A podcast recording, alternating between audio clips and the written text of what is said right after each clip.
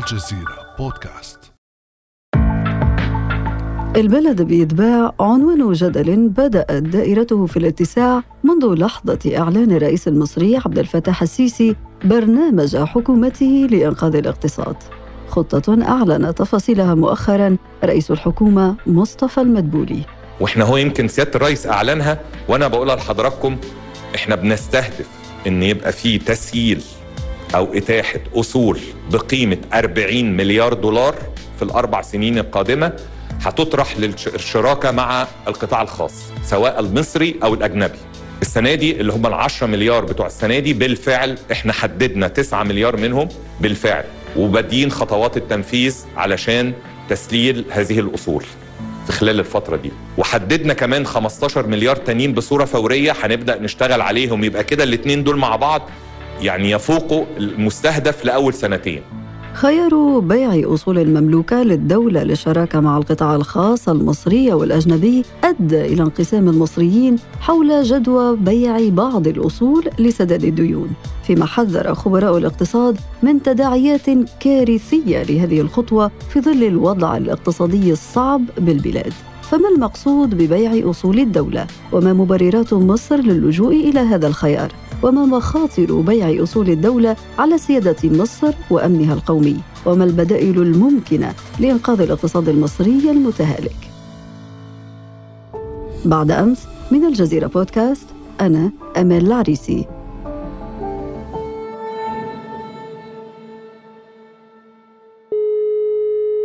ينضم إلينا في هذه الحلقة الأستاذ مصطفى عبد السلام رئيس قسم الاقتصاد بصحيفة العربي الجديد. أهلا وسهلا بك أستاذ مصطفى. أهلا وسهلا بك وسعيد بالتواجد معكم. ونحن أسعد. بداية أستاذ مصطفى ماذا نعني ببيع أصول الدولة؟ كل دول العالم بتمتلك أصول ومقومات بتبنيها وبتؤسسها عندما تكون لديها فوائد مالية.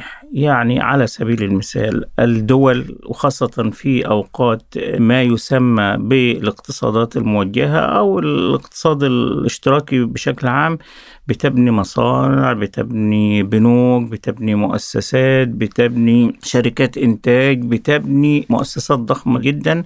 بهدف أو لأهداف متعددة. أول هدف هو تشغيل المواطنين أكبر قدر من المواطنين في هذه الشركات في هذه المصانع في هذه البنوك. الأمر الثاني اللي هو زيادة الإنتاج. بمعنى إنتاج ضخم جدا يلبي حاجة الأسواق ويحد من الواردات الخارجية. الأمر الثالث اللي بتسعى عليه الدول أنها تكون لديها أصول وبالتالي تنتج أكثر تصدر أكثر تحصل على نقد أجنبي أكثر وبالتالي تقوي عملتها من هنا كل دول العالم بتمتلك أصول وخاصة ما يسمى الأصول الاستراتيجية بمعنى مطارات مواني بنوك حكومية. شركات بتكون في قطاعات استراتيجية بتصنع أسلحة على سبيل المثال لا يقبل عليها القطاع الخاص ومن هنا يأتي دور الدول.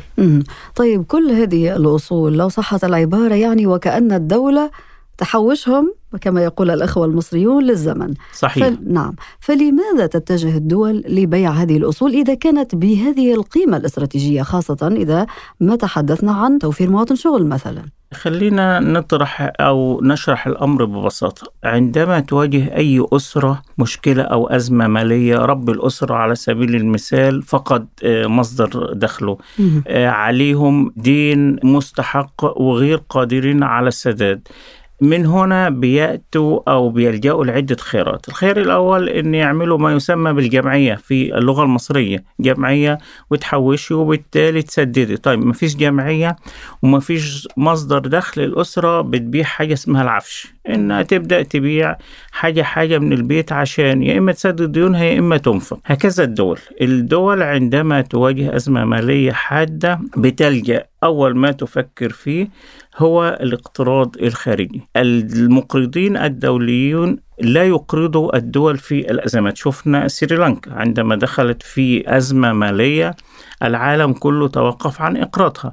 شفنا لبنان على سبيل المثال عندما أعلنت إفلاسها الجميع توقف لأن المقرض الدولي لا يريد أن يقرض دولة غير قادرة على السداد حتى لو في المستقبل. طيب البديل الثاني أن الدولة بتفكر في بيع بعض الأصول خاصة التي لا تمثل أو لا تمس الأمن القومي بمعنى شركات مصانع فنادق. كويس؟ بعض البنوك وليس الكل شركات اتصالات. رأينا هذه التجربة في مصر في التسعينات القرن الماضي. مصر واجهت أزمة عنيفة في التسعينات القرن الماضي يعني كانت قد اقتربت من عدم سداد الديون أو الإفلاس. هنا بدأت برنامج للإصلاح الاقتصادي كان من أبرز ملامحه الخصخصة. الخصخصة بتعني بيع أصول الدولة وبالتالي الجديد في التجربة المصرية الحالية أنت بعتي بالفعل مصانع وشركات ضخمة جدا في التسعينات الآن بتبيعي أصول حقيقية. مملوكة للدولة المصرية قدرتها الحكومة في حدود 40 مليار دولار على أربع سنوات.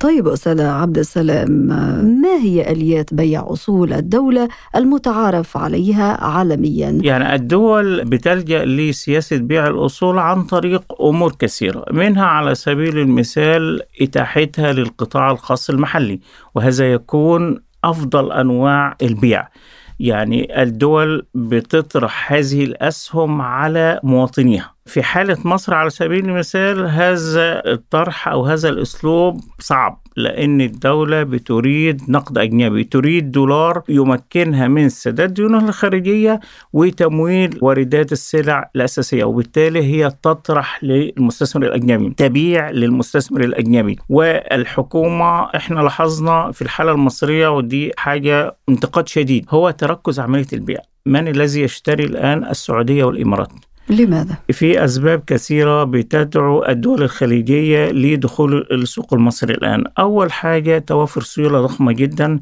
دول الخليج بتتدفق عليها مليارات الدولارات بسبب زيادة أسعار الطاقة سواء النفط أو الغاز. الأمر الثاني أن دول الخليج بتريد نوع من دعم الاستقرار في مصر عدم تكرار ما حدث في 2011 خاصة من قبل السعودية والإمارات. الأمر الثالث أن معروف منذ 2013 ثلاث حكومات عربية السعودية والإمارات والكويت بيدعموا النظام الحاكم في مصر. رأينا تدفقات ضخمة جدا في صورة ودائع في صورة قروض مساندة في صورة استثمارات. وبالتالي دول الخليج سارعت خلال الفترة الأخيرة ومنحت مصر في حدود 13 مليار دولار وديعة لمساندة احتياطي النقد الأجنبي بالإضافة إلى شراء أصول في حدود 3.3 من عشرة مليار دولار. هذا نوع من التركز المعيب وغير المحبذ. الحكومة لجأت إلى الأسلوب السهل والسريع وهو جذب الصناديق السيادية الخليجية. طيب قبل مناقشة جدوى هذا الخيار خيار بيع جزء من أصول الدولة لسداد الديون دعنا نسلط الضوء في هذا المستوى من النقاش على وضعية المالية للاقتصاد المصري الذي وصل فيها الدين الخارجي إلى قرابة 160 مليار دولار في يوليو الماضي. يعني خليني هقول لحضرتك الاقتصاد المصري خلال الفترة الأخيرة عانى من أزمات عنيفة. وخلينا نعترف أن أبرزها التوسع المفرط في الاقتراض الخارجي. منذ تعويم الجنيه في نوفمبر 2016 مصر اقترضت مليارات الدولارات بشكل متسارع من جهات دولية. على سبيل المثال اقترضت أكثر من 20 مليار دولار من صندوق النقد الدولي اقترضت من البنك الدولي اقترضت من دول الخليج اقترضت من الصين اقترضت من ألمانيا. هذا النوع من الاقتراض في تقديري لم يوظف بشكل جيد لخدمة الاقتصاد المصري بل وجه لمشروعات لا تضر نقد أجنبي. ومن هنا جاءت المشكلة. بمعنى أن لو تم توجيه هذه القروض الضخمة الدولارية الضخمة لتمويل على سبيل المثال مشروعات تدر عائد دولاري يتم من خلاله سداد الديون هنا لا تكون مشكلة. المشكلة أن هذه الدولارات تم توجيهها لمشروعات لا تمثل أولوية للاقتصاد المصري على سبيل المثال تم ضخ 8 مليار دولار في تفريعة قناة السويس في الوقت الذي كانت تعاني فيه التجارة الدولية من تباطؤ شديد. تم توجيه جزء أكبر من البنية التحتية ومشروعات طرق لا تدر دولار. ومن هنا من أين مصادر السداد؟ هنا تكمن المشكلة. الأمر الثاني أن كان في سوء إدارة للمال العام.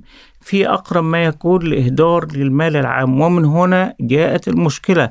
من أين سيتم سداد 35 مليار دولار مستحقة خلال العام المالي الجاري وكل هذا دفع الحكومة المصرية وعلى رأسها رئيس الدولة المصرية عبد الفتاح السيسي إلى اتخاذ هذا القرار قرار بيع الأصول المملوكة للدولة سواء للقطاع الخاص المصري أو الأجنبي فهل هذه الوضعية المالية الاقتصادية للدولة مبررة لاتخاذ مثل هذا الخيار؟ غير مبررة الحكومة اختارت أسهل الحلول كما اختارت خلال السنوات الماضية حل الاقتراض الخارجي السهل من المؤسسات المالية الدولية واغتراف مليارات الدولارات من الخارج دون وضع خطة للسداد. أنت كحكومة بتستسهلي في الوقت الحالي الخيار السهل وهو بيع الأصول. هناك خيار أهم وتلجأ إليه الدول وهو الاستثمار المباشر. ولكن أستاذ عبد السلام هناك خبراء يرون أن هذه الخطة تندرج في إطار الانفتاح على الاستثمار سواء المحلي أو الأجنبي لطالما طالب به المستثمرون. كويس. الحكومة يجب أن تهتم بالدرجة الأولى بالاستثمار المباشر وليس بيع الأصول. هناك فارق كبير. أنت في هذا التوقيت عندما تطرحين أصول الدولة للبيع هذا الوقت غير مناسب على الإطلاق.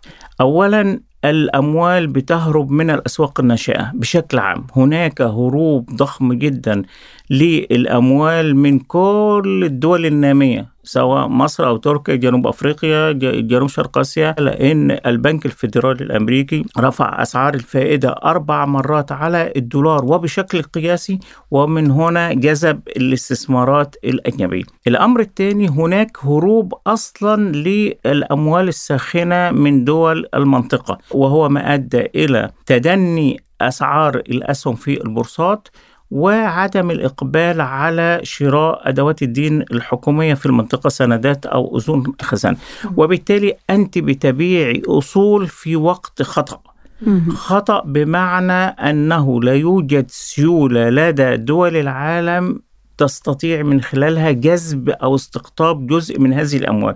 الرهان الآن على دول الخليج ودول الخليج بتستغل الفرصة فرصة أن بين قوسين زنقت الدولة المصرية وحاجاتها الشديدة للدولار وحاجاتها شديدة للنقد الأجنبي وبالتالي بتشتري أصول بأسعار رخيصة. لا, لا تتناسب مع القيمة. لا تتناسب مطلقا مع قيمتها خاصة وأن الأصول التي تم بيعها بتدر بالفعل أرباح ضخمة جدا أنت كالسعودية والإمارات اشتريتي درة الشركات والبنوك المصرية.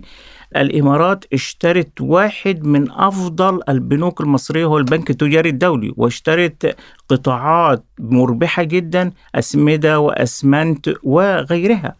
ما مخاطر شراء هذه الدرر وفق وصفك أستاذ عبد السلام؟ أولا مخاطرها أنك أنت بتعملي نوع من التركز الاستثماري. يعني أنا أفهم أن لو جاءت استثمارات من أمريكا واليابان والصين والخليج ودول مختلفة هنا يحدث نوع من عدم التركز في الاقتصاد المصري. كويس؟ دي هذه المسألة. وبالتالي السعودية والإمارات باتتا يسيطران الآن على قطاعات يعني واعدة واستراتيجية في الاقتصاد المصري. الإمارات على سبيل المثال بتستحوذ على عدة بنوك وهو قطاع في منتهى الحساسية. بتستحوذ على يعني كبرى الشركات المستشفيات الخاصة في مصر ومعامل التحاليل بتستحوذ على شركات ضخمة جدا في مجال الأسمدة سواء في مجال العقارات. الصندوق السعودي كذلك يعني الصندوق السعودي بيتفاوض الآن على شراء واحد من أفضل البنوك المصرية وهو المصرف المتحد. وبالتالي هذا التركز يعني يجب أن تتفاداه الدولة المصرية. الأمر الثاني يجب أن يتم تقييم الأصول بشكل عادل وألا تستغل هذه الدول يعني حاجة مصر إلى النقد الأجنبي وشراء أصول بأسعار منخفضة جدا. يجب أن الأمر الثالث أن الحكومة تتعب نفسها شوية يعني بمعنى أنك أنت عايز تبيع أصول تفاوض مع مستثمرين محليين في الدرجة الأولى ثم تفاوض مع مستثمرين أجانب وعرب وتحاول تنويع الاستثمار وعدم تركزه. طيب أمام كل هذه المخاطر التي ذكرتها أستاذ عبد السلام هناك حديث عن أنه البلد بتتباع، هل هذا الجدل مبالغ فيه؟ خاصة هناك مخاطر قد تؤدي إلى ارتهان الدولة إلى الخارج، قد تهدد الأمن القومي للدولة المصرية. يعني حتى هذه اللحظة لم يحدث هذا الارتهان في البيع. يعني بمعنى أن حتى هذه اللحظة هناك تحفظ في مسألة بيع قطاعات استراتيجية. مثلا. يعني شركات الأسلحة على سبيل المثال. المواني. رغم أن الحكومة أعلنت عن بيع المواني ثم عادت بعد ذلك وقالت أنها تقصد بيع شركات إدارة هذه الموانئ وطرحها أمام القطاع الخاص وأنها تفضل الاسعار. أنا ما عنديش مشكلة إن الحكومة تبيع على سبيل المثال الفنادق وحتى يعني هذا قطاع خدمي.